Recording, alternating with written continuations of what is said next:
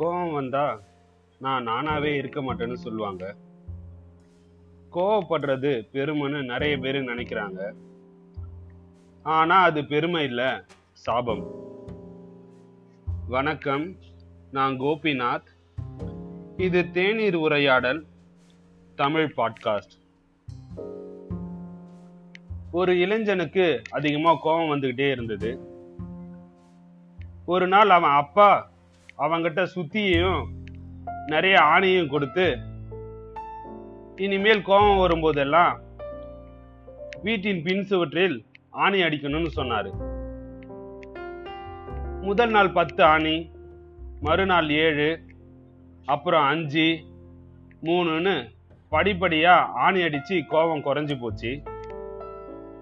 ஒரு நாள் ஒரே ஒரு ஆணி அடிச்சான். மொத்தமா நாற்பத்தஞ்சு ஆணி அடிச்சிருக்கான். இனிமேல் கோபமே வராதுன்னு அவன் அப்பா கிட்ட சொன்னான். அதுக்கு அவன் அப்பா இனிமே கோபம் வராத நாள்ல ஒவ்வொரு ஆணையா புடிங்கிடுன்னு சொன்னாரு. நாற்பத்தஞ்சு நாள்ல அடிச்ச ஆணி எல்லாம் புடிங்கிட்டேன்னு பெருமையா அப்பாவை கூப்பிட்டு காமிச்சான். உடனே அப்பா சொன்னாரு அடிச்ச ஆணையெல்லாம் புடுங்கிட்ட. ஆனா செவுத்துல இருக்கிற ஓட்டைகளை என்ன செய்வனு உன் கோபமும் இது போலதான் பல பேரை காயப்படுத்தி இருக்கும் இல்லையா? அப்படின்னு. அதுக்கு அந்த இளைஞன் வெட்கப்பட்டு தலை குனிஞ்சான்.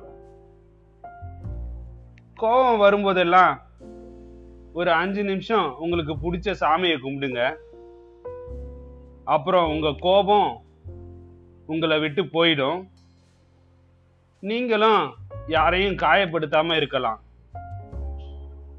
என்ன தோழர்களே இந்த நாள் இனிய நாளாக அமைய வாழ்த்துக்கள்.